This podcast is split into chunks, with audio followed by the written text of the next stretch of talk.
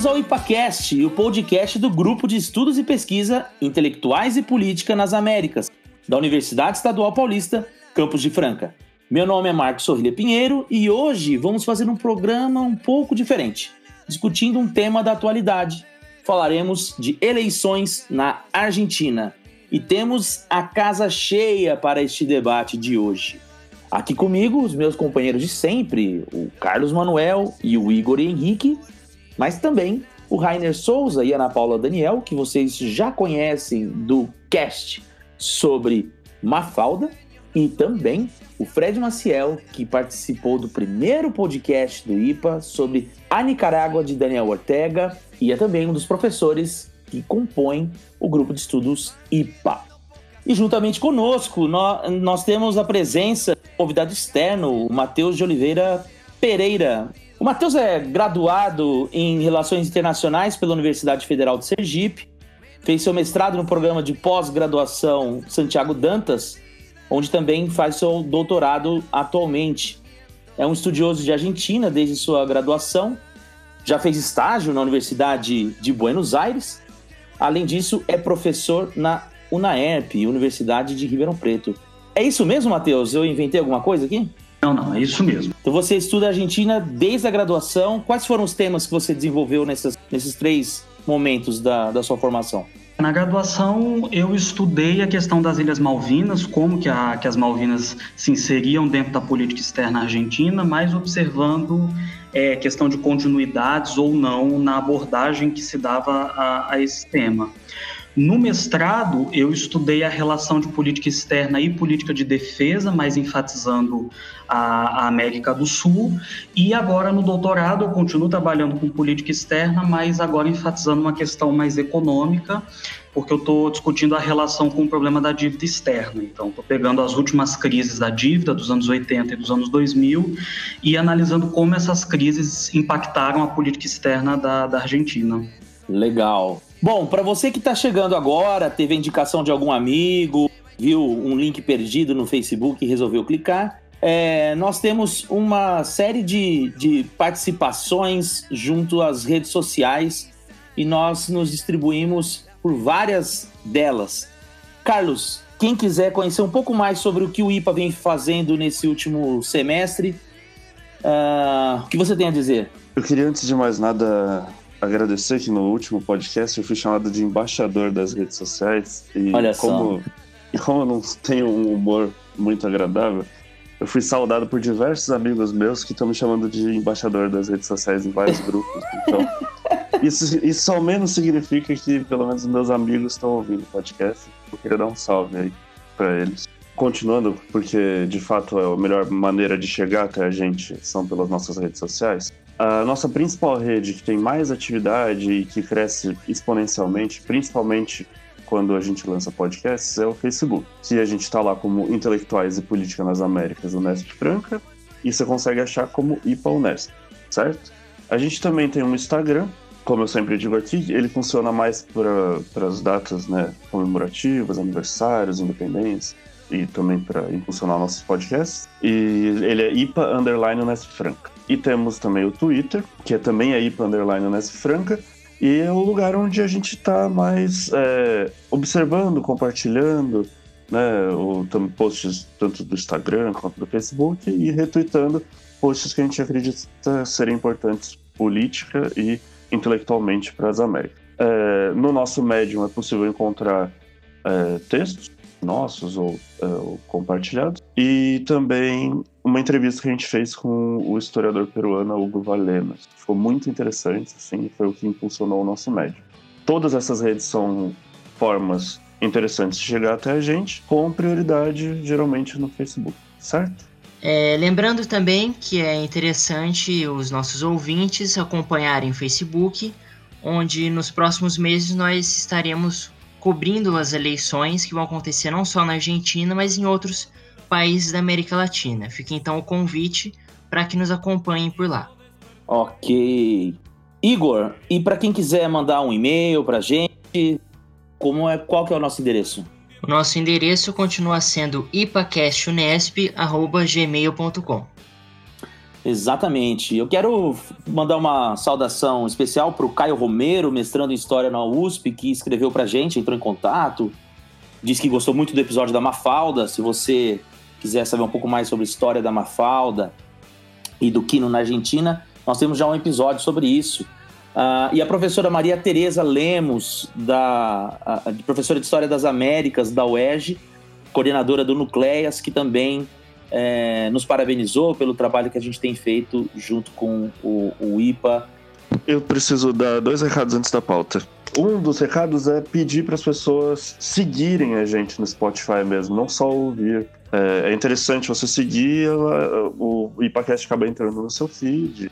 E aí você pode também acompanhar ele assim, né? Siga, assina o feed e, e isso ajuda a gente de alguma forma e ajuda você também a pôr o nosso podcast dentro dos podcasts que você ouve. E o outro recado que é um pouco mais importante, digamos assim, é a Clarissa, que é a nossa entrevistada, pessoa que participou do nosso último podcast, também é doutoranda lá no Santiago Dantas. Ela é, é uma pessoa muito, muito cri-cri. Quem, quem conhece ela sabe. ela é muito, ela se cobra muito. E ela falou comigo a semana inteira dizendo que aquele papo lá é, de tecnologia, das armas, etc e tal, ficou. Ela acha que ela não falou o suficiente e tal. E ela queria separar a ideia né, de tecnologia e armamento, né, que na, na nossa discussão ficou parecendo uma coisa só. E que tecnologia, né, venda de tecnologia é uma coisa e venda de armamento funciona às vezes de uma outra forma, mais próximo do que aquilo que o Igor pontuou e tal, e tecnologia já é uma outra coisa, uma outra discussão. Ela falou, ah, o pessoal das relações internacionais vai me matar. Mas não vão, porque não foi nada demais, não foi uma, um deslize enorme, e nem acho que foi um deslize nem nada. Mas como ela é muito pilhada, então acho que fica aqui o recado que ela pediu para passar. Tá certo? Dito tudo isso, vamos à pauta de hoje.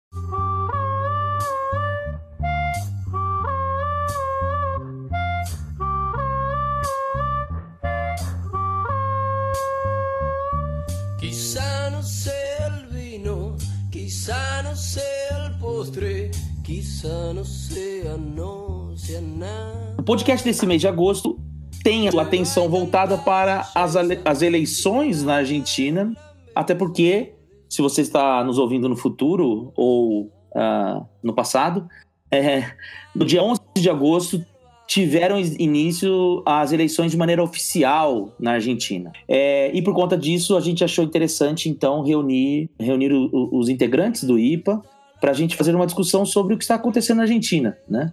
É, muito se fala a respeito do, da crise que, tem, que, que está acontecendo na Argentina. Alguns comparam a crise da Argentina com a crise da Venezuela. Ah, tem o kirchnerismo. Então, são várias dúvidas que aparecem muitas vezes como manchetes de jornais, muitas vezes pouco explicados, é, pouco explicadas para a gente. E a intenção do, do cast hoje é tentar abordar um pouco sobre isso. Mas antes de falarmos especificamente da, das eleições, a gente gostaria de, de falar um pouquinho sobre essa relação que se estabelece na Argentina durante o século XX uh, entre democracia e crises econômicas. Né? Assim como no Brasil, crises econômicas geralmente fazem mal aos governos né? É, é, na Argentina e acabam provocando derrotas e muitas vezes levando a, a um, uma maior participação popular, é, com, com greves, manifestações em rua. Né? E a Argentina tem uma característica histórica bastante forte de participação popular. Né? Uh, isso faz com que a história da Argentina na, no século XX também seja bastante tumultuada. Como é que fica essa relação entre crise econômica e uh, democracia na Argentina do século XX? Eu acho que são, são duas coisas inseparáveis, né? Assim, quando a gente pega o, os principais momentos de ruptura institucional, de, de, crises mais agudas na Argentina, eles em geral estão vinculados a um momento de, de bastante instabilidade econômica. O exemplo mais recente que a gente tem, sem dúvida alguma, é a crise de dezembro de 2001, uhum. é, que deu, enfim, em cujo meio ocorreu a chamada Semana dos Cinco Presidentes, né? Porque você teve cinco presidentes se sucedendo à frente do governo do país num espaço de mais ou menos oito dias, uhum. o que mostra praticamente uma ruptura completa do, do tecido político no país, né? Isso. Essa semana dos cinco presidentes, ela teve inserida em meio ao colapso do modelo econômico que tinha sido implementado ali no começo dos anos 90 principalmente nos governos do Carlos Menem, mas que teve continuidade no governo do De La Rua, e a implosão desse modelo teve um, um componente também de implosão do próprio sistema político e que, cujo ápice foi essa semana absolutamente é, é, inesquecível na história recente do país. É, esse período foi bastante lembrado recentemente por conta da morte né, do De La Rua. De La Rua. E, e tiveram algumas declarações interessantes. Né? O próprio Dualdi chegou a dizer que, de uma forma ou de outra, talvez ele tenha contribuído para a caída do, do De La Rua. Mas é interessante, assim, porque se a, a, as crises econômicas né, interferem de uma certa maneira no funcionamento da, da democracia, né, ou pelo menos, não necessariamente da democracia, mas atingem de maneira direta os mandatos dos presidentes, é preciso dizer que o século XX é marcado por constantes crises econômicas, né? E por, por reviravoltas constantes também é, nos mandatários, né? Para se ter uma ideia, da década de 20 até o final do século, século 20, de 1920 até o século 20, apenas dois presidentes terminaram o mandato e os dois eram generais. Então, é, é, a presença dos militares é uma coisa. Nós já mencionamos isso uhum. na, é, no, no cast sobre a Mafalda. As intervenções militares elas se fazem muito mais presentes do que uh, a gente viu aqui no Brasil, inclusive, né? Com certeza, né? O, tem um, um, dado muito curioso. Se o, o Macri terminando esse primeiro mandato, independentemente de ser é, reeleito ou não, ele vai ser o primeiro presidente é, da Argentina e, eleito para suceder um, um, presidente de oposição a terminar o mandato, quer dizer, vai ser a primeira vez uhum. desde, se não me engano, 1916 uhum. que um presidente democraticamente eleito sucedeu um opositor igualmente democraticamente eleito e termina o mandato. Desde o Hipólito Yrigoyen, né? Desde, desde que o Irigoyen foi eleito em 16, que é quando é, é, a União Cívica Radical é, assumiu o protagonismo né, do, do, do, sistema político argentino, aí até 1930, que é quando começa essa história de golpes e de interrupções do processo democrático, ela vem aí lá dos anos 30, que é conhecida como a década infame, né? Isso. Que foi a, a responsável por introduzir esse, esse componente do golpe, da supressão do, do processo democrático. É interessante porque quando teve essa crise, quando teve a crise de 2001, como você mencionou, né, que levou à caída do De La Rua, muito se questionou se os militares é, intervi interviriam novamente ou não, né? E felizmente isso não aconteceu. Mais interessante até do que pontuar um pouco sobre os militares é que o pessoal também tem um pouco essa dimensão que essas crises econômicas em vários períodos da história é, argentina, especialmente desde o fim do, do século XX, é como elas perpassam não só a esfera econômica, mas acabam atingindo muito mais outras esferas. Então, especialmente as, a, a, os âmbitos sociais e principalmente institucionais, né? como você falou, essa própria interferência na própria democracia enquanto governabilidade ou enquanto maneira de, de se gerir o país, como isso foi muito afetado por essas crises e como a gente pode perceber um certo é, desencantamento, digamos assim, com a própria, com a própria democracia, com a, com a própria institucionalidade do país. E isso demorou muito tempo para se ter algo muito mais, digamos, é, reativo da própria população, né? Então, algo que, que a gente pode perceber ainda nessa, nessa história recente é, argentina, né? É, e uma das coisas que, que chamam atenção é porque, assim, né, nós estamos enfatizando essa questão de crise econômica, e eu acho que o Fred tem razão, né? Não pensar apenas na, na crise econômica, mas também nos próprios modelos de desenvolvimento que foram cambiando, né? Foram mudando à medida em que esses novos governos foram assumindo, né? Então a, a Argentina não tem um padrão específico assim que a gente pode dizer ah, sempre é social-democrata, ou é mais liberal, ou uma coisa do tipo. Sempre existe essa alternância na forma de se conceber o desenvolvimento econômico, que acaba fazendo mais do que qualquer coisa, seja um, um ambiente extremamente é, instável para investimentos externos, né?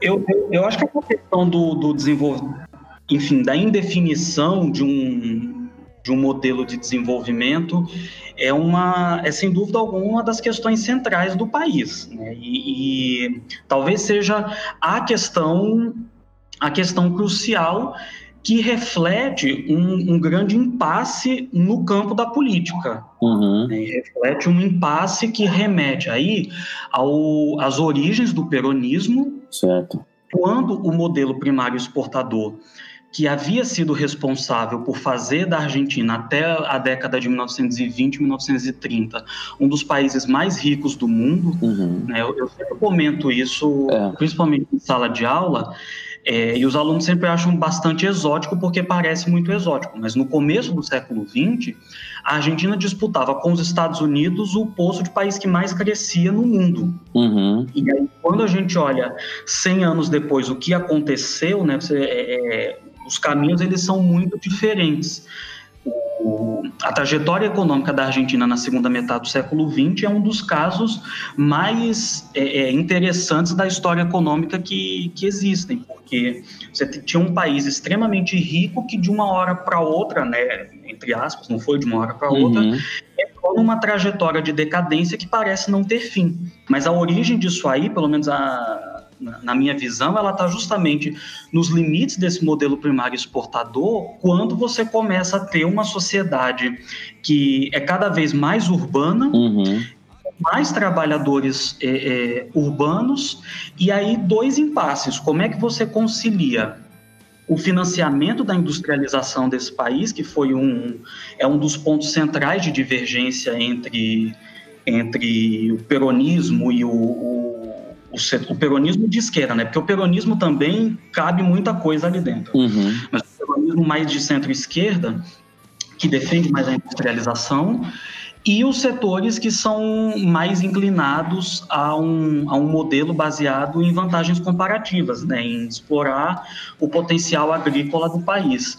Então, você tem esse primeiro ponto, esse, essa divergência, e um problema também que é essencialmente político, que foi a forma como o sistema político foi inábil no processo de incorporação dessas massas urbanas dentro do, do sistema político. Esse, esse momento nesses né, anos aí que vão de 1930 até meados de 1940, eles são muito críticos para essa incorporação das massas e acho que ajuda bastante a entender esse empate persistente que existe no país e que termina resultando numa indefinição do, do caminho que se vai adotar para o desenvolvimento econômico. Uhum.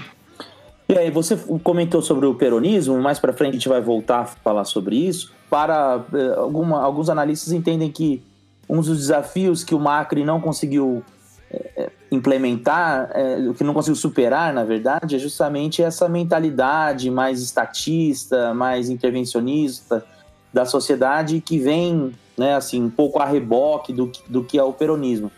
Mas acho que é interessante, a, a, ainda nessa recapitulação que nós estamos, nós estamos fazendo, é que o Peron ele se constitui não apenas como um, um líder político do seu tempo e que, que planejou a construção do, do Estado, do modelo de desenvolvimento do Estado no, no, seu momento, mas ele é uma figura que se embrenhou na cultura política argentina, né?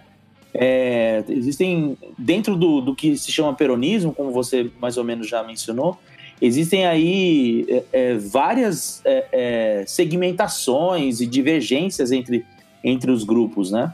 Sim, é, é, basta você pensar que o, o, o, Carlos Menem, que foi o presidente da Argentina entre 89 e 99, e é reconhecidamente o, o sujeito que consolidou uma orientação de caráter mais liberal na política econômica do país, ele era tão peronista quanto o Néstor e a Cristina Kirchner, que são reconhecidos como defensores de um modelo mais estatista, uhum. é, mais próximos do que seria um desenvolvimentismo.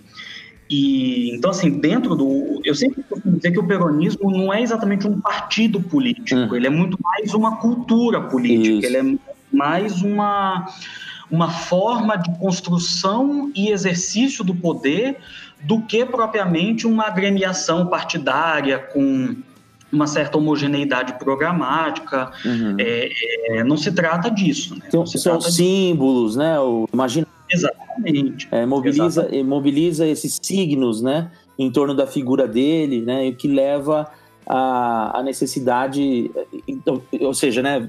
Como símbolo, né?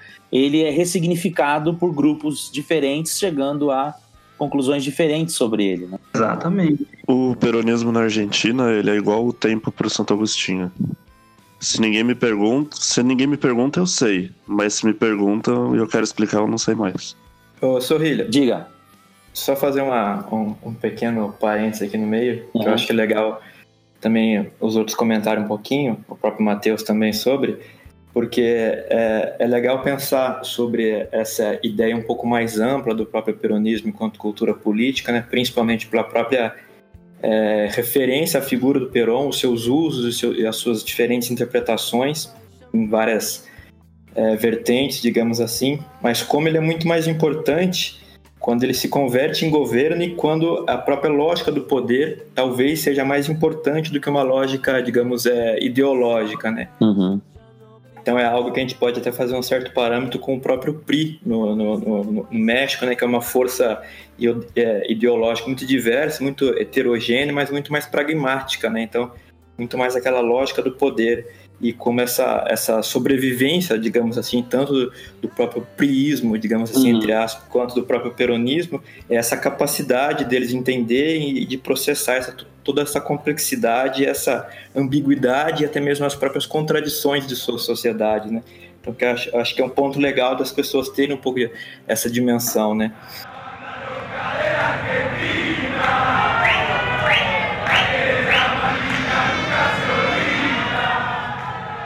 É, agora, toda essa, essa primeira parte que a gente fez aqui, dessa discussão, falando sobre crise na Argentina, né, pontuamos as, os principais elementos, assim, é, é uma economia, então, que saiu entre as, as, cinco mais importantes do mundo no início do século XX, rivalizava com, com os Estados Unidos, e hoje é, é uma das cinco economias é, de maior instabilidade econômica para investimentos, né?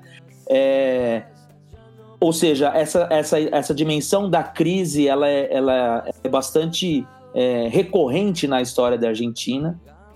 Né? Então, é, e o que é interessante é que pela somente uma vez um presidente se reelegeu em um ano que a economia apresentou a crise, que foi justamente o Menem, né? Em 95.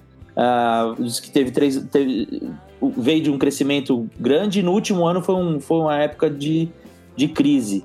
Uh, então esse é outro desafio para o Macri, né? Se é o presidente que vai terminar pela primeira vez, presidente de oposição que vai terminar uh, pela primeira vez o seu mandato, também tem como desafio ser o segundo presidente que consegue vencer uma eleição em época de crise.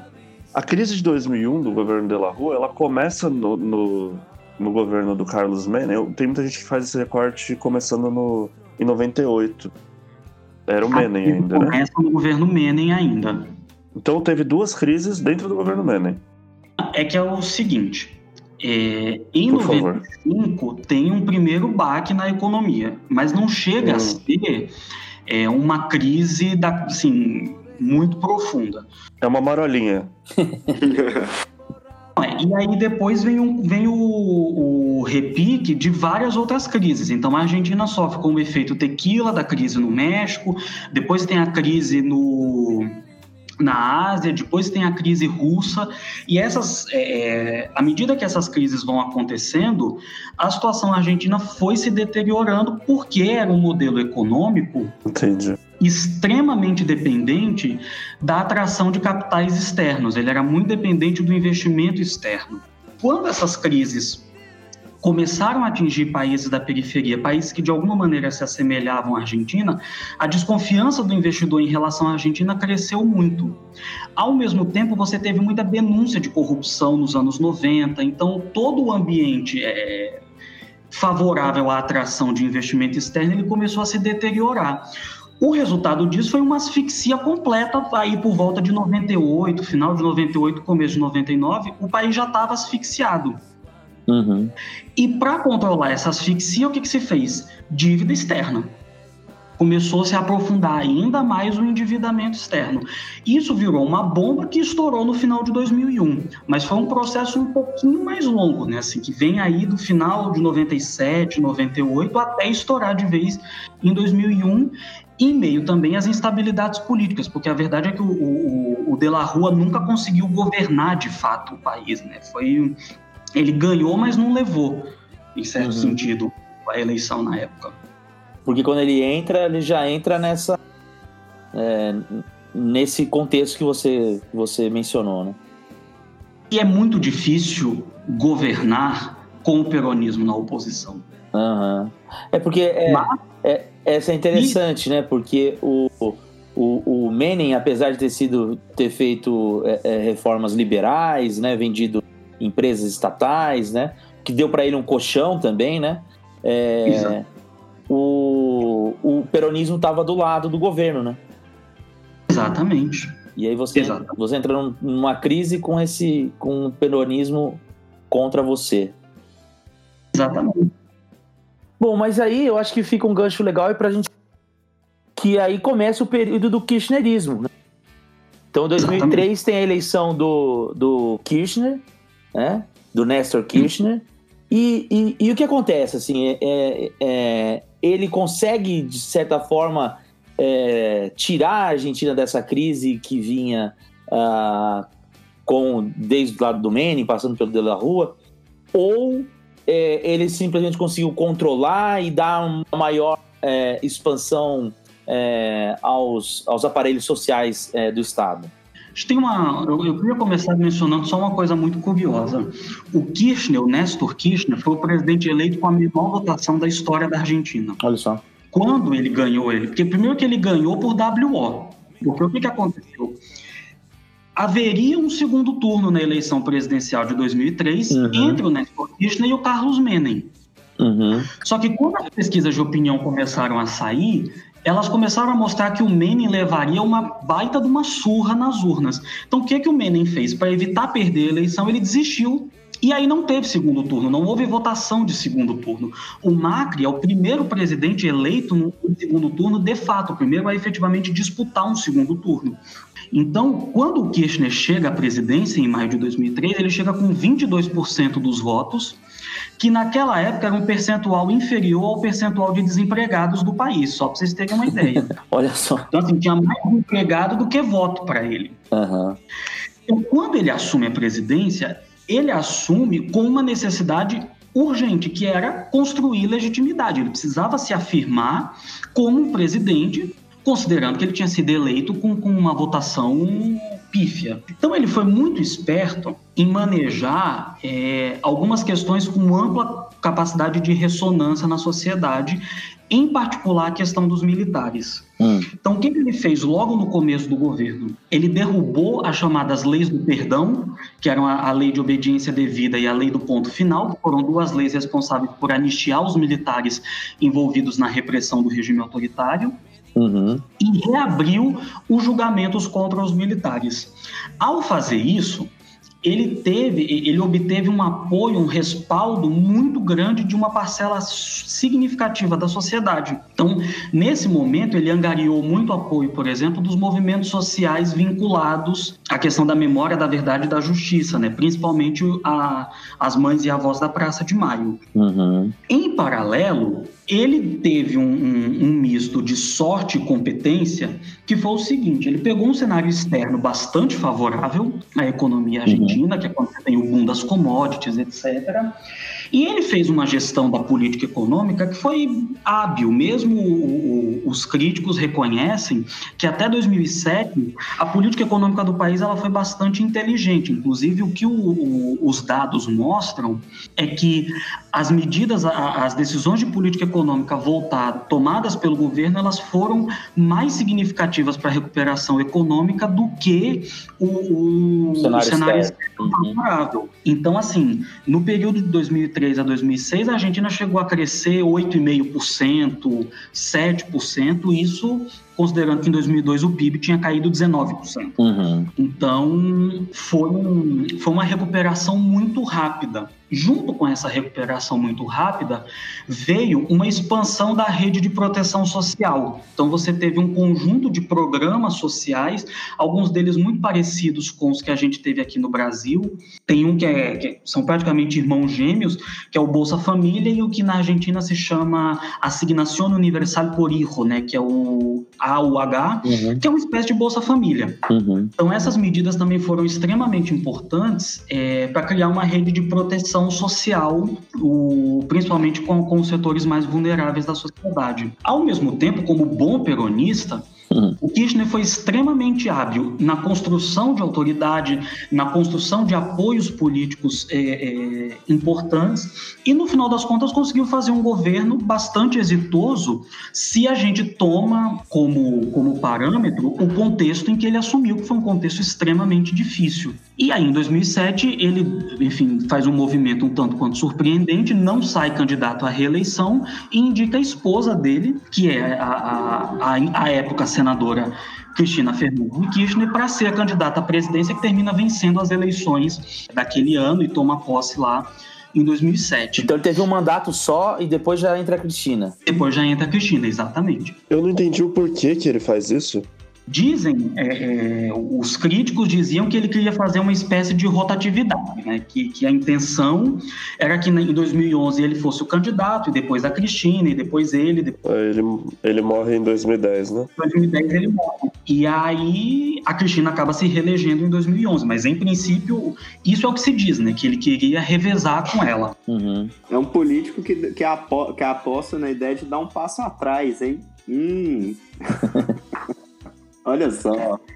Achei legal que o Matheus falou um pouco sobre essa questão, não só do líder carismático, mas também de como os Kirchner conseguiram, de certa forma, ter, entre aspas, um certo controle social de, dos, dos setores mais populares, digamos assim, né? Para justamente fazer um pouquinho esse paralelo que eu tinha te falado antes com a, com a própria música na época. Porque é justamente, principalmente no governo do, do Néstor Kirchner, que, especialmente com o rock argentino daquele período, ele cria, entre aspas, uma contracultura é, oficial, né? A partir do momento que ele começa a, a, incentivar e a chamar várias das principais bandas para participarem de, de comícios e de algumas festas nacionais, digamos assim, né? Ele, entre aspas, consegue captar toda aquela, é, entre aspas, insatisfação de períodos anteriores de bandas de rock do período para algo muito mais próximo ao kirchnerismo, digamos assim, né? Então, se por exemplo, é, durante o governo do Menem foi algo muito mais, é, digamos, desesperançado com o governo, quando surgem bandas um, pouco mais sujas, digamos assim, no sentido das próprias letras, né? E, e que surgem aqueles fãs mais, digamos, é, militantes, né? Porque na Argentina eles falam muito de nacionalismo de, de remera, né? De, de camiseta. É, e justamente como é, esse desencanto que eu, que eu citei um pouquinho antes, especialmente a partir dos anos 80, como esses setores populares acabam voltando mais aos seus bairros do que a própria lógica nacional e como essa, essa, essa lógica mais local acaba criando o que eles chamam de rock barrial, né? aquele rock mais com, com bandas mais bem é, localizadas. Como o Kirchner depois vai atrás justamente dessas pequenas bandas que depois vão se tornar grandes bandas, justamente para conseguir cooptar e, e, e, trazer para o seu lado esse lado também, especialmente com os jovens. Né? Eu digo isso por, especialmente pensando nos setores jovens, porque também é um, é um setor ainda muito importante para se pensar as, as, próprias eleições, né? especialmente essas próximas eleições, porque ainda é um setor que não se sabe muito bem como vai votar. Se a gente for pensar, eu até vi uma reportagem de que é, estima-se que um pouco mais de um milhão de jovens vão votar pela primeira vez agora, né? Então, é ainda um setor a, a ser é, analisado, digamos assim. Mas é justamente essa, essa, essa, essa interessante perspectiva de como os Kirchner conseguiram também trazer, especialmente com o rock, que é sempre tido como algo um pouco mais rebelde, né? Mas como eles conseguiram também trazer para o seu lado mais político, né? Se hoje a gente tem algumas figuras muito mais que, que, que de certa forma apoiaram esse período presidencial dos Kirchner, que ainda hoje apoiam a candidatura da, da Cristina Kirchner, mas como isso, é, de certa forma, também se, se transformou na história recente é, argentina. Hot, hot governista? não seria governista, mas é, é, eles conseguiram trazer junto. Então, por exemplo, se, se você pega aquele rock meio, meio bananão, como diria, como diria Mauro César Pereira, dos anos 80, você pega você pega aquele, aquele rock com, com bandas tipo Vírus, é, Enanitos Verdes, que é algo muito mais próximo àquele é, New Wave, né? O próprio Fito Paz depois, então é algo que não é aquele rock tão carregado como de outros períodos. Entendi. E você pega depois no, é, nos próprios anos 90, durante o governo Menem, Los Piorros, Larenga, os próprios Cajerreiros, que, que, são muito críticos. O próprio São Paulo tem várias tatuagens dos Cajerreiros nos seus braços. Então é bom. Então é algo que vai se transformando. é top. Nesse período e que é, até hoje ainda assim alguns, alguns líderes digamos assim, é, musicais acabam sendo associados ao próprio kirchnerismo.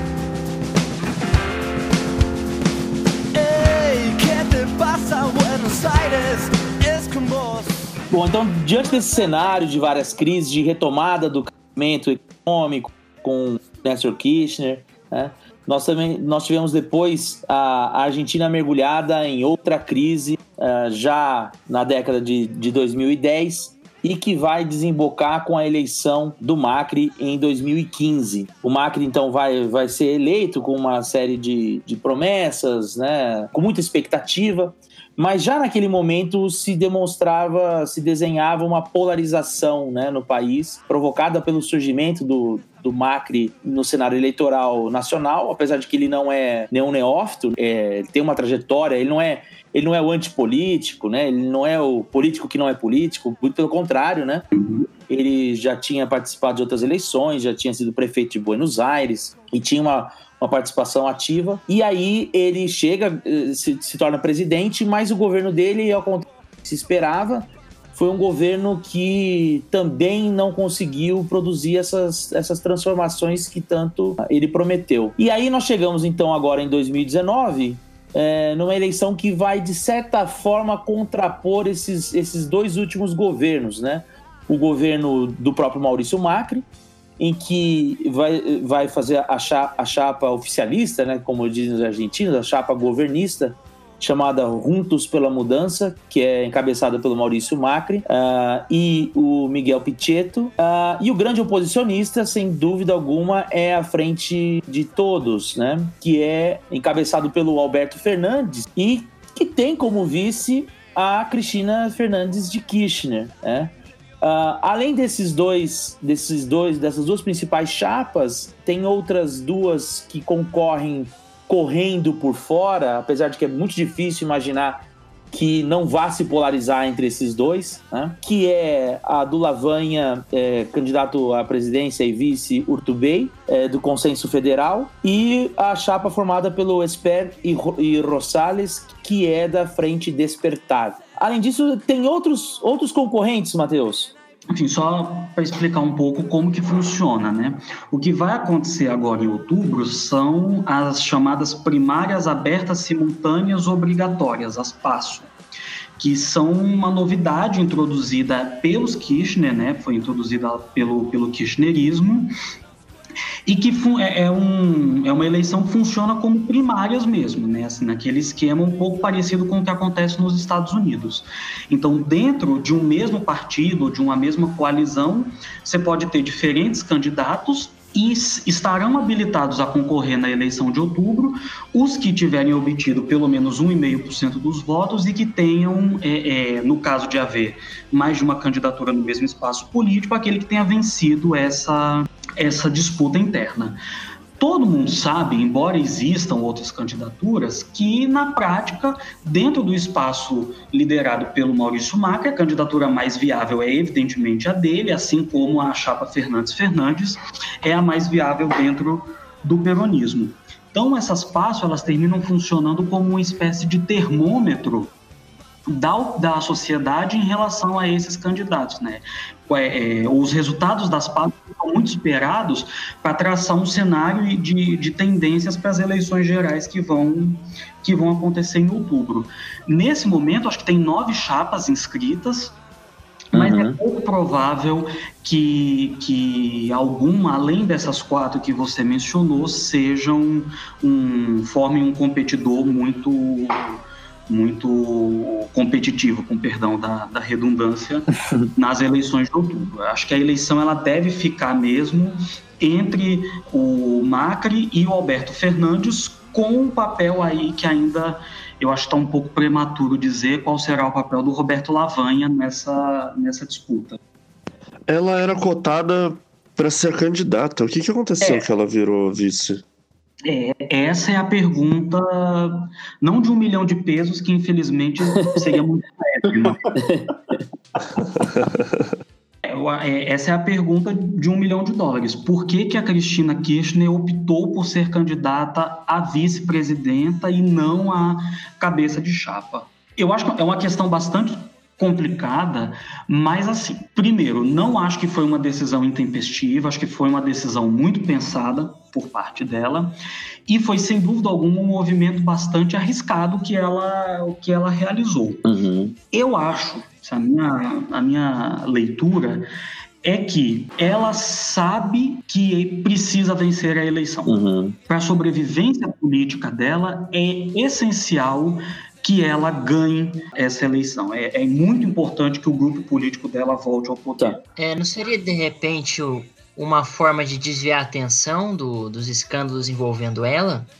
Não sei se necessariamente desviar a atenção dos escândalos, mas uma tentativa talvez de diminuir a rejeição que ela tem no país, porque a, a, situação dela é um pouco parecida com, com a do ex-presidente Lula no Brasil. Quer dizer, ela tem um piso bastante alto, estima-se que a Cristina tem em torno de 30% dos votos, uhum. só que ao mesmo tempo a rejeição dela deve ser em torno de 45%, 50%. Então, ao mesmo tempo em que ela é uma candidata competitiva, uhum. ela é representa também um risco muito grande, porque pode ser que num eventual é, é, segundo turno a rejeição a ela fale mais alto do que qualquer outra variável. Então eu acho que essa iniciativa dela foi uma iniciativa pensando nisso, pensando em, em alguma forma de capitalizar esses votos que ela consegue é, amealhar sem correr tanto risco de perder a eleição no futuro. Eu acho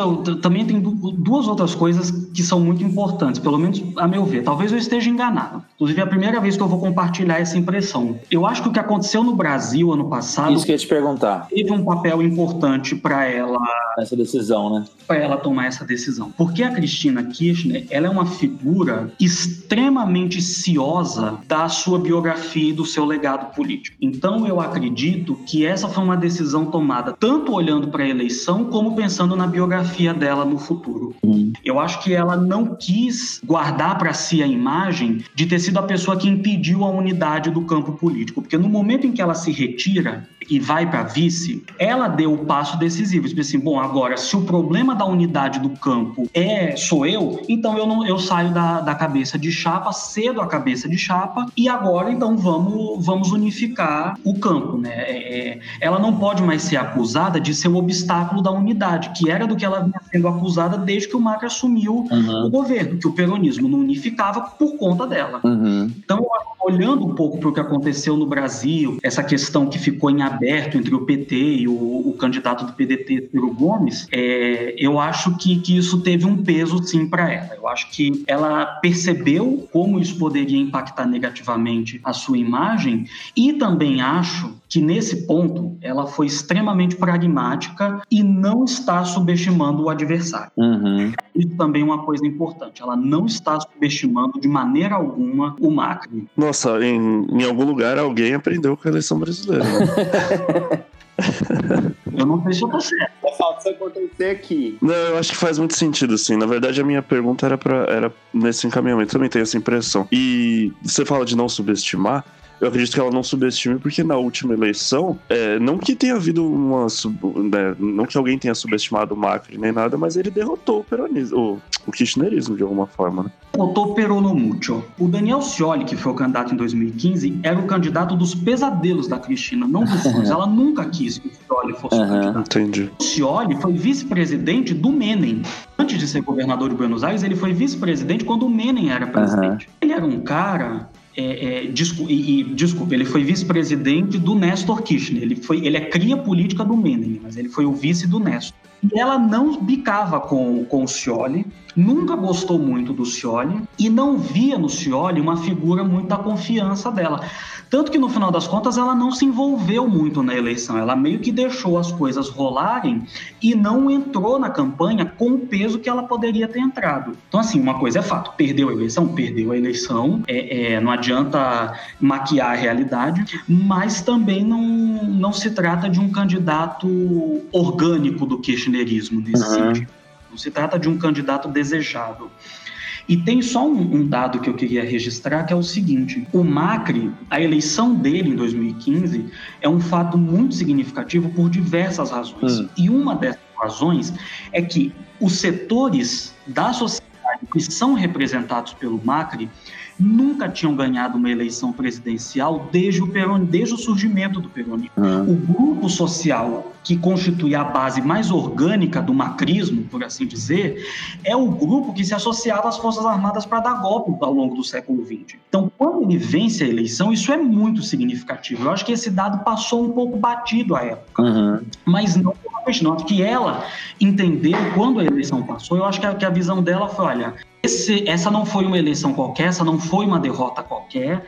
E olhando para o que está acontecendo na região, acho que o, a impressão geral foi: nós não podemos subestimar o nosso adversário de maneira alguma. É, agora, eu já escutei é, algumas análises de que é, o anti-kirchnerismo, na época da eleição, do, do Macri foi um determinante. Você concorda com, a, com essa análise? Eu acho que foi muito importante. É. Eu acho que foi muito importante. Eu acho que a. Tanto que, assim, o Macri, eu, eu brinco que ele se elegeu com um discurso de Assembleia Geral da ONU.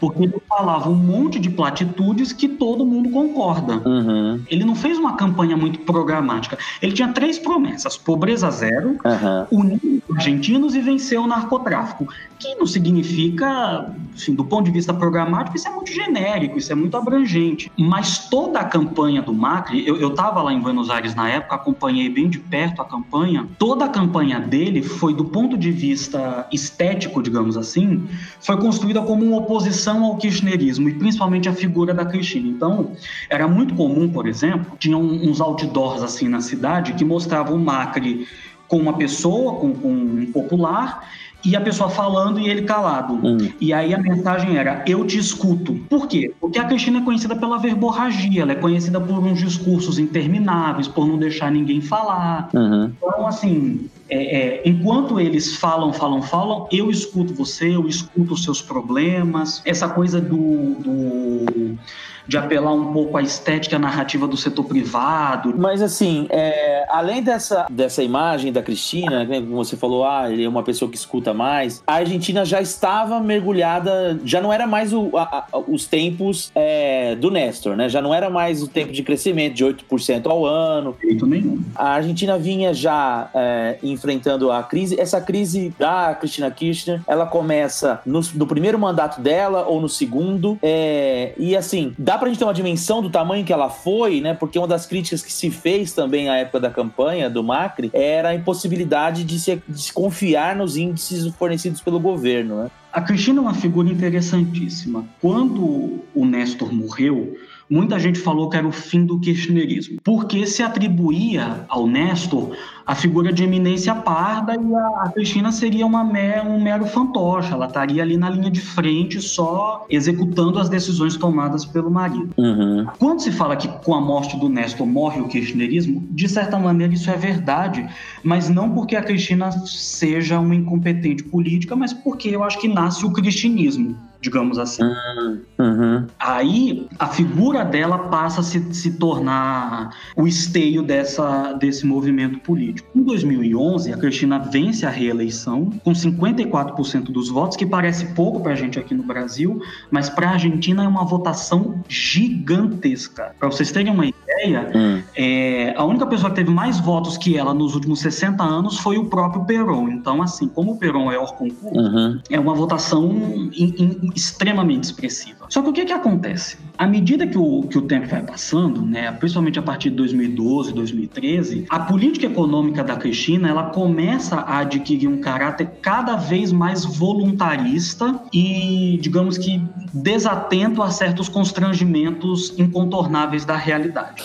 brigava com os fatos. Ela brigava com alguns fatos. Ela tinha uma. E nesse sentido é, é, é interessante o paralelo com o Brasil, porque enquanto o lulismo foi um fenômeno essencialmente conciliador, hum. o kirchnerismo e, sobretudo, o cristianismo, por assim dizer, ele é um fenômeno extremamente confrontativo cada vez que alguma oposição muito intensa era feita ao governo, a Cristina respondia não com conciliação, mas ela respondia dobrando a aposta, ela respondia acentuando e aprofundando a posição dela, sendo cada vez mais intransigente, cada vez é, é, cedendo menos. Uhum. Então, isso, enfim, é, é, é existem fatos da, da, da economia que não adianta muito você lutar contra eles, eles vão continuar existindo. Então, a política econômica ela acabou adotando um certo voluntarismo que levou a uma situação de crise aí de 2013 que já começa a ficar bastante significativa uhum. e tem o auge em 2014 por conta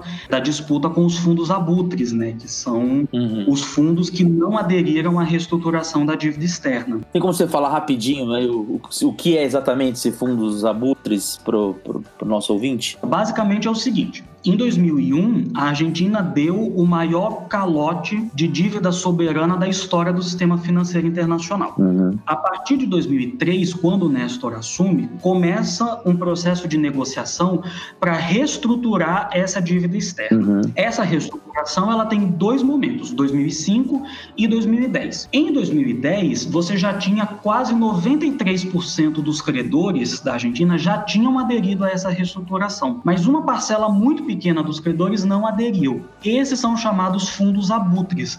São fundos de investimento que compraram os títulos da dívida argentina no meio da crise, quando esses títulos não valiam absolutamente nada, eles foram comprados centavos uhum. e depois eles entraram na justiça para cobrar os títulos pelo valor de face. Uhum. Então, só para você ter uma ideia, o título era um título, digamos, de 100 dólares. Eles compraram esse título a 15 centavos de dólar, uhum. mas foram cobrar ao governo da Argentina os 100 dólares. Entendi. E eles não aderiram à reestruturação porque estruturação você tinha um desconto né, do valor devido. Uhum. E foram apresentando uma série de demandas contra a Argentina junto ao Poder Judiciário nos Estados Unidos, até que em 2014 eles obtiveram uma sentença favorável de um juiz de Nova York. E quando esse juiz de Nova York decidiu favoravelmente aos fundos, o que, que aconteceu? A Argentina entrou em uma espécie de moratória técnica. Por quê? Porque o juiz ele bloqueou o dinheiro argentino é, depositado nos Estados Unidos para pagar os credores. Então, o que, que aconteceu? Chegou o dia da Argentina pagar uma parcela da dívida,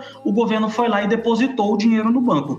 Só que o juiz bloqueou esse dinheiro e as pessoas que deveriam receber esse dinheiro não receberam o dinheiro. Ué. Então a Argentina entrou numa moratória técnica em que ela não tinha pago, mas ela tinha pago. Foi suspenso né, o pagamento. Exatamente, porque o dinheiro ficou retido por conta da decisão desse juiz. Então foi um momento em que a crise aprofundou bastante no país e, e só para fechar também essa questão que você falou da maquiagem dos índices, isso de fato acontecia. Hum. Você teve intervenção no INDEC, que é como se fosse o, o IBGE da Argentina. Uhum. Então tinha o índice de inflação era maquiado, todo mundo sabia que, que, a, que, a, inflação oficial não era verdadeira. E você tinha também uma intervenção muito pesada no, do governo no mercado cambial. Então você tinha uma taxa, uma taxa de câmbio oficial que não correspondia à realidade de, de oferta e procura de moeda no, no mercado. Qualquer, enfim, pessoa que esteja nos ouvindo e foi à Argentina em 2014, 13, 15, com certeza ouviu falar no câmbio blue, que era o câmbio paralelo, uhum. que é o câmbio que, que o agente brasileiro faz lá na rua Florida, nos chamados arbolitos. Uhum. Fica um cara assim, na porta. Já foi muito lá, Rainer? Não, eu fui uma vez, eu fui em 2014. Esse câmbio paralelo? Fiz, ah, tive que fazer.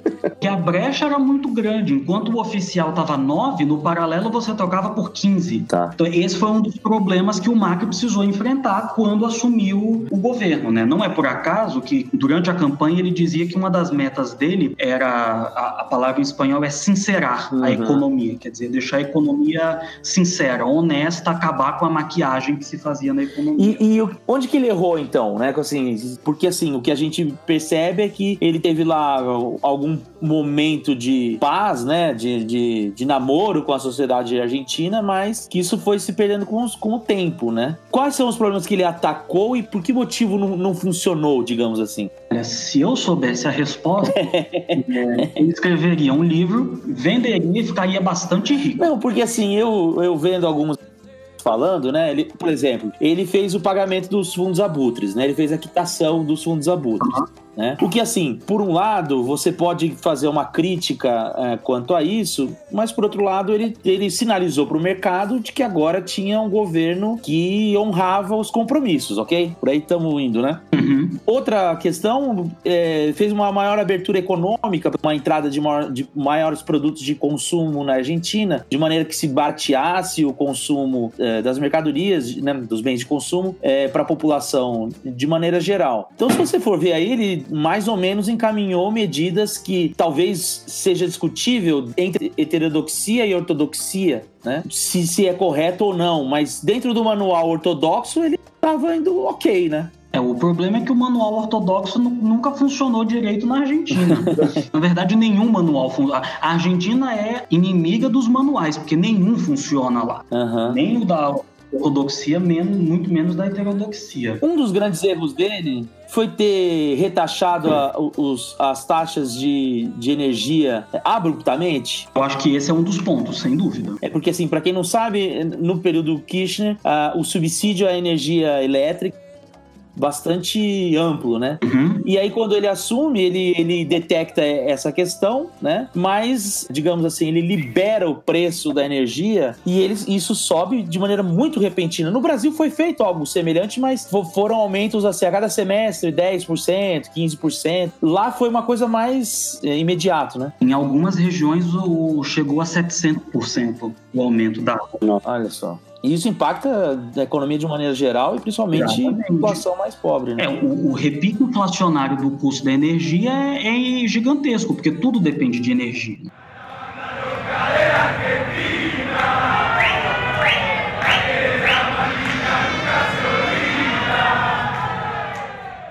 Então, eu queria fazer duas perguntas para o, o, o, o Matheus porque ele tratou há um tempinho atrás aqui agora sobre essa questão do, do entre aspas, anti-cristianerismo que, que foi muito presente nas eleições passadas, né? E aí, se a gente for pegar o nome das, das chapas, né, o nome anterior e o nome atual, né, se antes foi é, Cambiemos, hoje é Juntos por el Cambio. Há uma continuidade discursiva desse, dessa ideia anticristianerista, dessa ideia que ainda é, é necessária fazer uma, uma mudança ampla ampla no país e associado um pouco a isso, é, eu queria te perguntar também sobre as pautas sociais, como que isso está sendo tratado? E, por exemplo, se a gente for pensar o próprio movimento dos Panelos Verdes, né, com, com, com o movimento feminista, a gente sabe que tem uma tem a única candidata é, mulher, né, que se não me engano acho que é Manuela Castanheira, e que se, se, se esse tema ele é tratado em, com outros candidatos, que a própria Cristina, durante os seus mandatos, ela não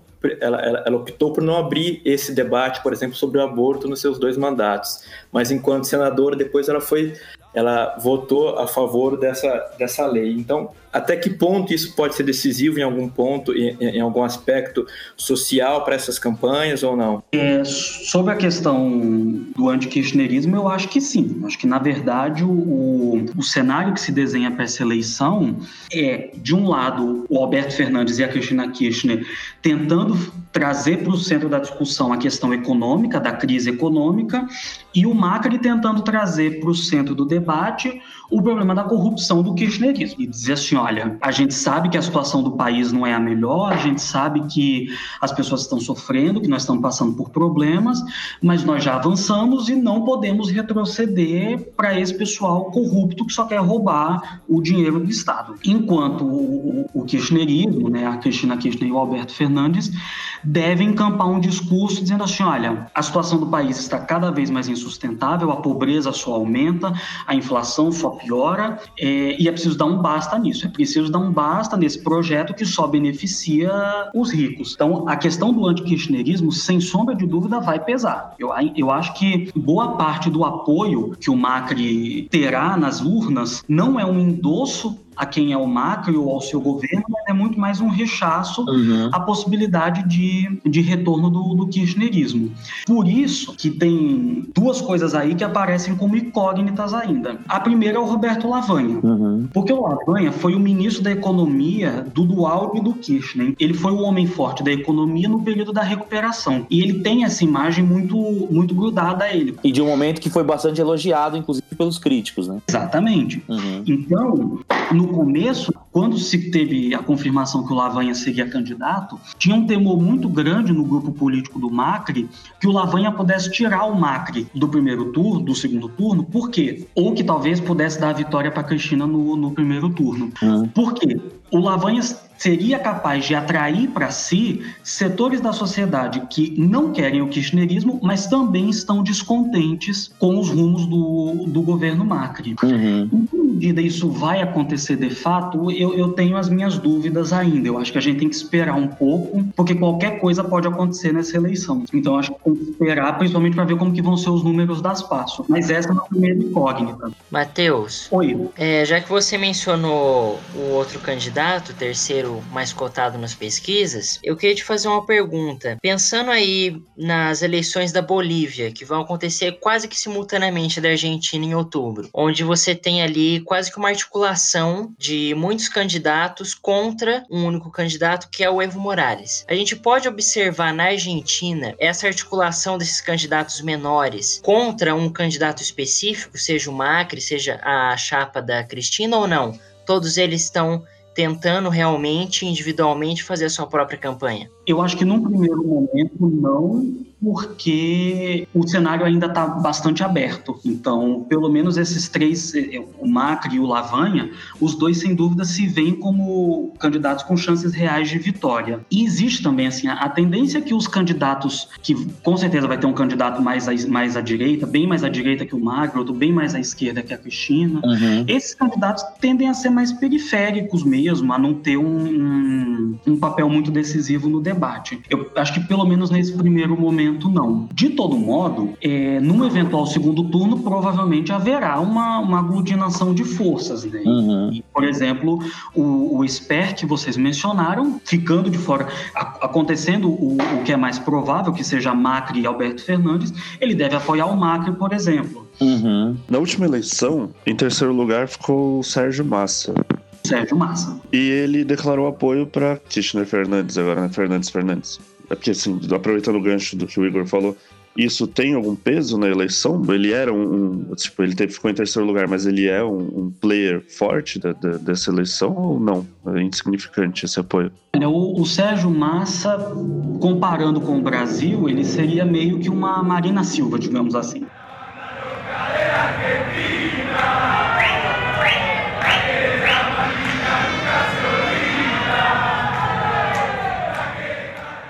A gente fala muito do Macri hoje como crise, né? Tipo, ele é o reflexo. É, a imagem dele está refletida na crise.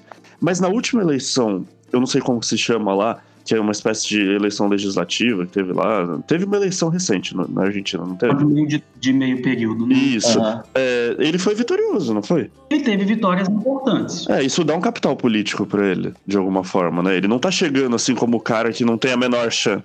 Sim, mas também é preciso considerar que as eleições aconteceram antes da piora da situação econômica. Uhum. Ah, tá. Porque essas eleições elas aconteceram em 2017. Que foi o melhor ano dele, né? Foi mais ou menos o melhor ano dele, né? Entendi. A, a, a economia ela começou a piorar significativamente a partir finais de 17, começo de 18, e hoje a situação é, é, é bastante dramática. Dizer, Entendi. É porque eu comecei a seguir ele no Instagram agora e parece que tá indo tudo tão bem. Todo mundo no Instagram é feliz, né? É verdade, ele, ele tá seguindo a isso. Se bem que agora com esse negócio de não ter mais curtidas, eu acho que ele não tá ligando mais. Ele é hábil em redes sociais. Ele, ele é um sujeito muito mais hábil do que a Cristina. É, então, eu falei por isso mesmo, né? Eu tenho, eu tenho seguido muito eles. Assim. Ô, Matheus, os últimos anos Kirchner da Cristina foram pavorosos, né? E os anos do Macri também foram ruins e também não representaram a mudança que ele vendeu na outra eleição, né? É, vai ser, você, você acredita que vai ser um embate do, do menos pior, de quem, de quem teve a crise, a crise menos pior entre eles? Ou vai ser essa, essa. Uma vai atacar a questão econômica e o outro vai atacar a questão moral? Eu acho que isso, as duas questões estarão em pauta, sem dúvida alguma. É, e, e, também tem uma questão que aí é o seguinte: não tem como não falar da corrupção do kirchnerismo uhum. e não tem como não falar da crise econômica, porque um país está com 12% de, de, de, desempregados, não tem como esse tema ficar de fora da pauta eleitoral. Uhum. E mesmo porque, pelo menos no primeiro turno, os demais candidatos com certeza vão bater no Macri por causa disso. Sim. Não vai ser uma, uma. Inclusive tem o recente acordo do FMI, né? Que sempre é uma coisa ruim em todo país que acaba adotando isso. E, e, e, o FMI é o sinônimo do diabo na Argentina. Uhum. Quer dizer, uma instituição que tem uma rejeição muito profunda na sociedade, porque ela é, com justiça, diga-se de passagem, associada aos anos 90 e à crise dos anos 90. Porque até 98 o FMI estava dizendo que estava tudo jóia na, na economia argentina Uhum. E, e, depois, enfim, aconteceu o, o que aconteceu. Agora, tem um, um ponto sobre as eleições. Eu falei que tinha duas incógnitas, né? A primeira é o Lavani, em que medida ele vai conseguir se viabilizar como o que eles chamam lá de Avenida do Meio, em que medida ele vai conseguir se posicionar como alternativa tanto contra o kirchnerismo quanto contra o Macri. Mas tem uma segunda incógnita, que é o Alberto Fernandes. Uhum. Por quê? O que chama a atenção no movimento da Cristina não é só ela dar um passo para trás e ser candidata a vice, é que o candidato da cabeça de chapa seja o Alberto Fernandes. Por quê? Porque ele e a Cristina são é, é, adversários notórios. Todo mundo sabe que eles sempre foram adversários. A Cristina chamava o Alberto Fernandes de traidor. Ele foi chefe de gabinete do do Néstor. Do Néstor. Uhum. E uma coisa muito curiosa é que eu falei para vocês que falei agora há pouco, né, que a Cristina tinha uma abordagem muito intransigente diante da oposição, que cada vez que tinha uma crítica ou algum tipo de contestação, ela reagia não cedendo, mas aprofundando a, a, linha de ação que tinha dado ensejo à crítica. Uhum. O que chama a atenção, pelo menos a mim, também é uma impressão que eu vou compartilhar pela primeira vez, é que o Alberto Fernandes sempre foi o dentro do kirchnerismo o sujeito responsável por fazer a ponte com os setores da sociedade que eram mais refratários ao kirchnerismo. Por isso que ele era chamado de traidor, porque ele foi, é, na, na greve do campo de 2008, ele foi o principal negociador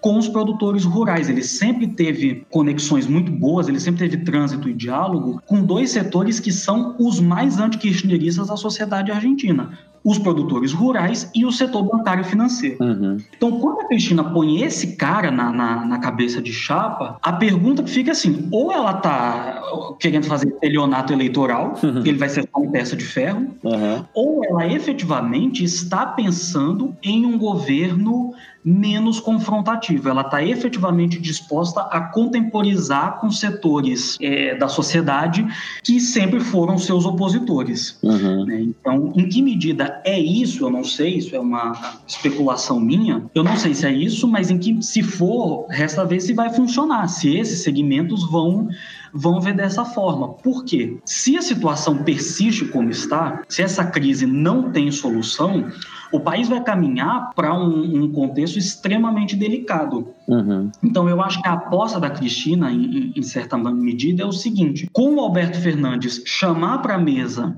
setores que nunca tinham sido convidados à mesa e tentar fazer um grande é, é, movimento para tirar o MAC para vencer a eleição. Ela cumpre com os objetivos dela de sobrevivência política e tenta se encaminhar alguma resposta para a crise econômica do país. Mais policlassista, sim. É, uma coisa mais é, é negociada, um pouco mais conciliadora, digamos assim.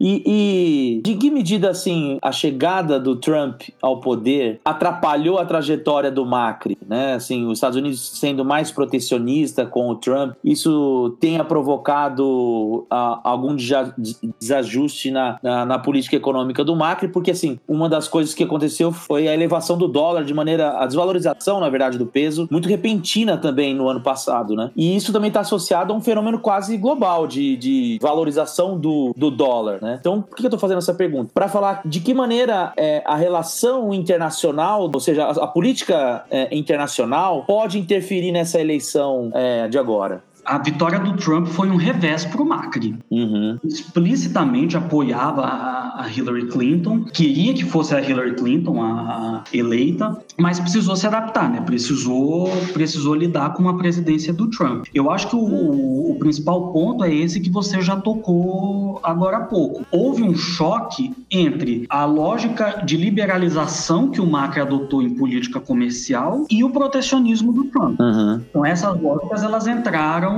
elas entraram um pouco em, em confronto. Por outro lado, os Estados Unidos apoiaram o, o governo Macri em alguns momentos decisivos, principalmente em relação ao, ao FMI. Né? Se esse pacote de empréstimos do FMI foi concedido, foi concedido também porque os Estados Unidos apoiaram. Uhum. Mas tem uma coisa interessante que, que é o seguinte: é, o Macri foi responsável por trazer muito de política externa para a eleição em 2015, porque parte do slogan de campanha dele era nós vamos virar uma nova Venezuela se o kirchnerismo continuar, uhum. se o kirchnerismo continuar poder. Sim. E ele foi o primeiro presidente da região a subir o tom com o governo da Venezuela. Ele foi o primeiro presidente a adotar uma postura mais assertiva, mais confrontativa com o Maduro, a chamar o, o Maduro de ditador e etc. Curiosamente, agora o feitiço meio que está virando contra o feiticeiro, porque é o Alberto Fernandes que começou a dizer que o Macri ganhou a eleição prometendo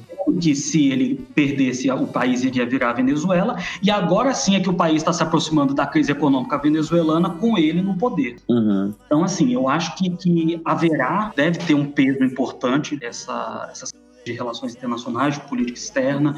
O Macri deve tentar capitalizar o fato de ter se aproximado de muitos líderes ocidentais. Né? O começo do governo Macri foi uma verdadeira procissão de líderes estrangeiros. Né? Foi o François Hollande, foi o primeiro-ministro da Itália, foi o Obama, que foi uma visita celebradíssima. Uhum. Todos eles estendendo a mão, respaldando o Macri. O Obama dançou tango também, não teve uma coisa assim? Sim, o Obama dançou tango e deu uma declaração falando assim, ah, eu sempre quis vir a Buenos Aires, mas antes não dava para vir.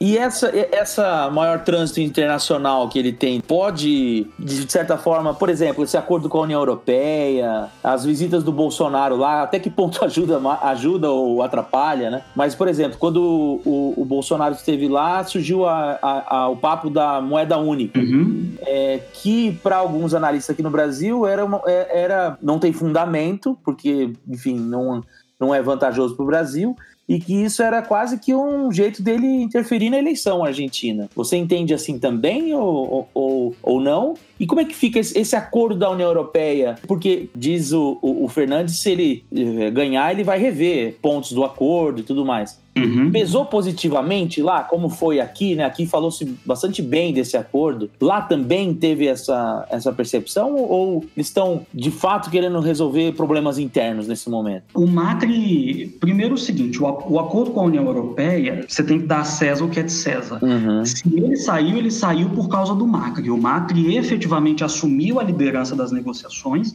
e pressionou muito para que esse acordo saísse. Uhum. Se isso vai resultar em dividendos políticos na eleição, eu acho que é uma questão um pouco mais, mais complicada de se responder de maneira muito taxativa. Uhum. Por quê? Porque alguns segmentos já se posicionaram contra esse acordo, principalmente o setor industrial. Uhum. Então, a recepção na sociedade argentina ela foi uma, uma recepção mista.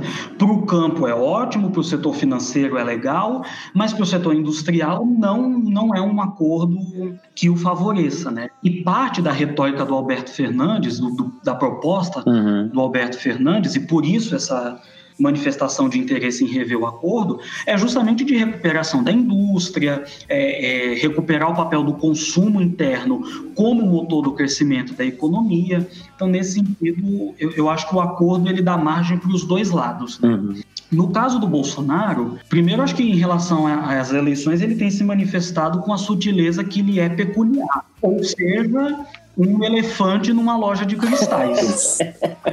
E disse que vai voltar lá, inclusive, no meio da campanha. Né? Pro Macri, não é muito conveniente. Existe um, um pensamento argentino já sobre o Bolsonaro, assim, tipo, uma, um jornalismo lá, tirando o Ariel Palacios, que fala dele?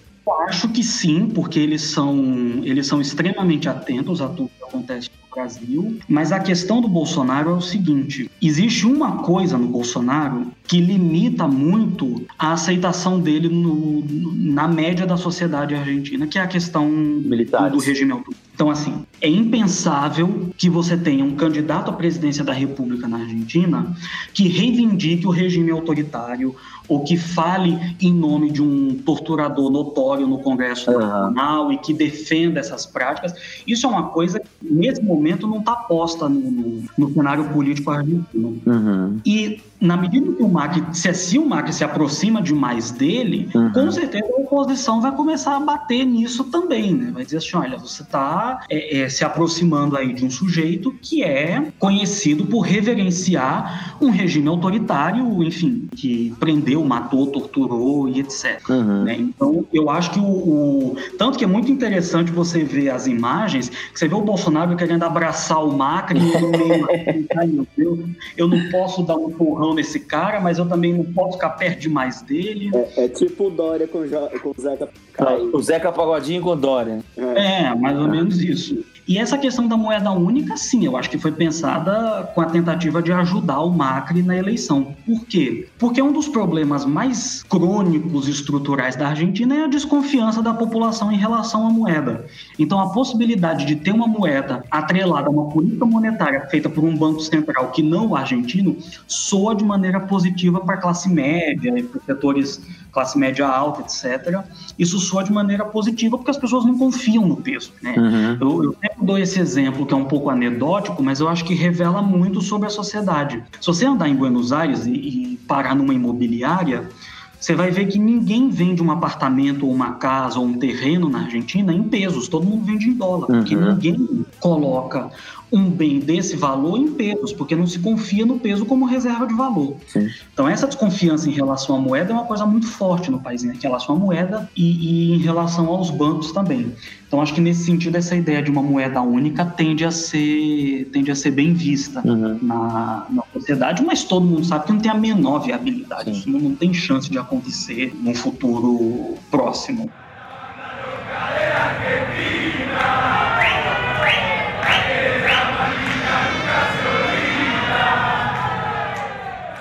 Eu só não entendi direito, assim, eu acho que seria legal explicar, e eu já queria ter pedido isso antes, como é que funciona o sistema eleitoral. Porque, assim, você falou que assim, esse primeiro turno, na verdade, são prévias, né? Então, se você puder explicar como é que funciona direitinho Então ele funciona assim: haverá essas primárias agora em, em, agosto, em outubro nós vamos ter o primeiro turno. Nessas essas primárias, quem vota? Toda a população vota? É, toda a população pode votar. Tá, e então nós já temos. É, é, essa é, a, é de 11 de agosto ou 11 de agosto começa a campanha? Não, não, 11 de agosto é a votação. É a votação das primárias. É, mas é obrigatório? Isso, é obrigatório. Não, é, é, o voto não. O que é obrigatório é que todos os candidatos, que todo mundo que quer ser candidato, tem que ir, tem que se apresentar nas primárias. Ninguém pode ser candidato em outubro sem ter se apresentado nas primárias. Isso aí é para limpar aqueles candidatos de 0%, 0,3%? Isso, para tirar os cabos da Ciolo da história. Entendi. Eu ia falar isso. Mas não só isso também, né? Para não aparecer aquelas candidaturas de industrial, ainda lhe digo assim, candidatura industrializada, o cara não tem filiação a partido nenhum, faz uma, uma candidatura minúscula, sem programa tal. É meio por isso também, né? Aí é pra tirar o Zé Mael, então. É. Bom, se for aplicar os números de 2018, tiraria até a Marina também, né? Porque é 1,5% que precisa. Coitada da Marina. Bom, então aí dia 11, então nós vamos ter essa eleição que vai essa primária que vai definir quem vai poder participar no dia 27, certo? E aí começa a campanha. E os debates vão ser obrigatórios, né? É obrigatório participação né, dos candidatos, né? Que é uma inovação também, porque não tinha antes. O primeiro debate foi o debate entre o Macri e o Daniel Scioli, em 2015. E aí no dia 27 tem o primeiro turno. E aí como que funciona? O que, que precisa acontecer para que alguém ganhe a eleição no segundo turno? Diferentemente do Brasil, existem duas possibilidades de a eleição ser resolvida no primeiro turno.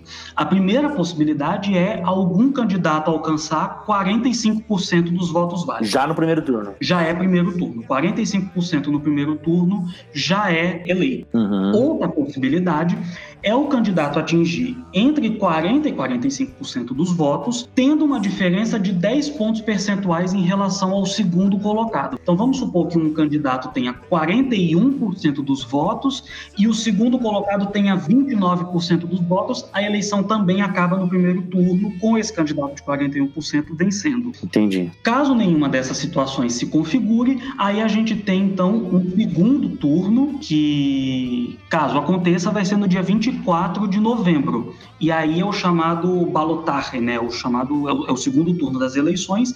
Entre os dois candidatos com maior número de votos, vitória, maioria simples. Tá. Então é esse o cenário para a eleição. E nesse momento, a Cristina lidera. A Cristina, a dupla Fernandes Fernandes lidera diferença de 2, 3% para o Macri nas, nas principais pesquisas. É mais ou menos isso? O que as pesquisas têm dito até esse momento é que o Alberto Fernandes deve ganhar ah, as primárias aí algo em torno de 4, 5, talvez 6 pontos percentuais de diferença. Uhum. Eu acho mais prudente não fazer previsões muito taxativas, porque eu realmente acho que ah, os cenário está completamente em aberto, acho que pode acontecer qualquer coisa. Mas não vale, valendo nada. Só, só opinião. Você não arrisca nenhum, nenhum dos dois? Chute, chute. Olha, eu nunca fui bom de futebol, assim, mas. Então, mas é justamente o futebol que me faz chutar.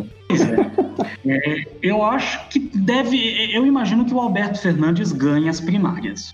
Mas isso não significa vencer, vencer a eleição. Acho que quando a eleição, quando começar de fato a campanha, a situação é, é uma nova situação. Uhum. Porque nesse primeiro momento, como a campanha ainda está meio em banho-maria, conta muito a capacidade de mobilização dos candidatos. E como o peronismo tem uma capacidade de mobilização que é imbatível na Argentina, eu acho que tem uma probabilidade maior de vitória. Mas, de modo algum, isso significa que, que caso ele vença as primárias, é, é, é dado como certo que vencerá também o. Uhum. O, você acha que a escolha do Piqueto pelo Macri, pelo Piqueto ser peronista, no caso teve muito, conta muito essa intenção de voto, porque a chapa Fernandes Fernandes é inteira peronista, né? E ninguém imaginava que iria escolher um candidato peronista como vice-presidente. É, pessoalmente eu não acho que nesse, assim, à primeira vista não me parece que tenha tanto impacto. Eu acho que o que o, o, o, Macri fez foi tentar passar uma imagem mais de unidade, de se mostrar aberto ao diálogo, mesmo porque quando a Cristina se colocou como vice, ela botou todo mundo um passo atrás, né? Ficou tudo assim, o que, que a gente faz agora? Porque tava, o Macri estava se preparando para enfrentar a Cristina, não para enfrentar o Alberto Fernandes. Uhum. Então, é, eu vejo mais nesse sentido e não sei se foi um movimento dos mais acertados. O, o Miguel Ángel Piqueto já foi aliado de Deus e o mundo. Foi hum. aliado de todo mundo, né? Ele é um político, assim, de, de 1.500 caras. Então, deve ser uma contradição também que a, que a oposição explorará. Né? Quer dizer, não é uma pessoa... É, embora seja do Partido Justicialista, ele não é um quadro orgânico desses, assim, que tem, que tem uma trajetória muito consistente dentro do partido. Né? Ele apoiou vários... É, apoiou o Menem, depois apoiou o Kirchner, então é uma figura, enfim, é um típico congressista do, do establishment. Uhum. E além do presidente, vão ser eleitos outros cargos também nessa eleição, né? Não vão. Em, em 27 de, de outubro você tem eleições gerais, né? Tem pelo menos, acho que governador, em, em Buenos Aires tem eleição para chefe de governo, então são, são eleições gerais, sim. E nesse ponto de vista, olhando mais regionalmente, já tem assim alguma indicação de qual partido tem um desempenho melhor, uma perspectiva ou não? Eu, eu acompanho mais a província de Buenos Aires por questão de, de estatística mesmo, né? Ela é responsável por mais de 30% do eleitorado, então é uma, é uma região extremamente importante. O grande triunfo do grupo do Macri em 2015 foi vencer as eleições na província de Buenos Aires com a Maria Eugênia Vidal, que é a atual governadora. A Maria Eugênia Vidal está tentando a eleição, a reeleição, enfrentando o deputado federal Axel Kicillof, que foi o ministro da Economia da Cristina Kirchner, o último ministro da Economia. Hum. Essa tende a ser uma disputa muito boa, tende a ser uma disputa muito renhida, né? porque o, o Axel é um sujeito jovem, boa pinta, carismático, que tem um, um diálogo muito bom com a juventude, enfim, acho que vai ser, vai ser uma disputa muito apertada. E essa, essa nenhum chute eu arrisco. Nenhum chute eu arrisco. Porque a Maria Eugênia Vidal enfrenta muitos problemas, né? Tem questão de segurança pública, questão econômica, e ela é uma figura, acho que um pouco menos palatável a, a alguns setores. E nesse sentido, o Axel Kicillof pode aproveitar essa brecha. Mas é uma eleição, acho que ainda mais em aberto do que, do que a eleição presidencial.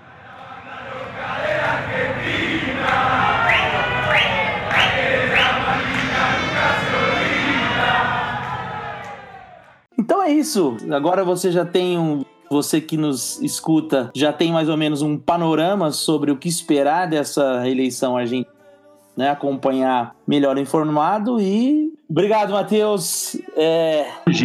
Muito obrigado pela participação. Enfim, né? Aprendemos bastante com você aqui e fique à vontade para é, sempre que sempre que a gente precisar a gente vai te convidar de novo. Pode ser? Pode ser sim. Eu que agradeço. Foi ótimo o papo. Rainer? É, é agradecer aí vocês mais oportunidade e sempre bom ver essas disputas eleitorais, né? Todo mundo se empolga de alguma forma. É, ainda mais sempre é bom ter eleições, né? é bom também. É, Ana Paula?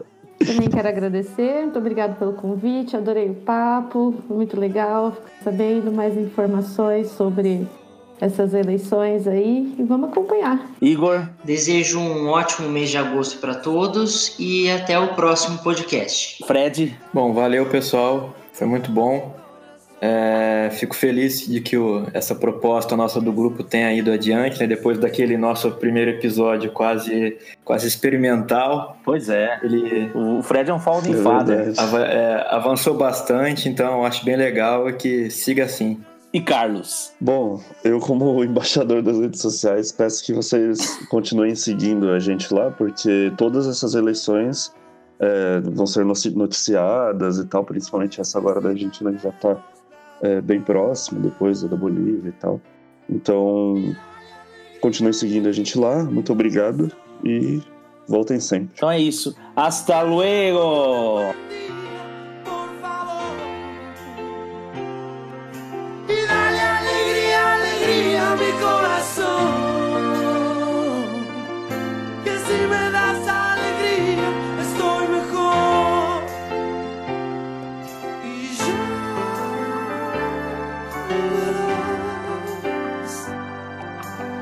Sombras que aquí estuvieron no estarán. Y ya verás que no necesitas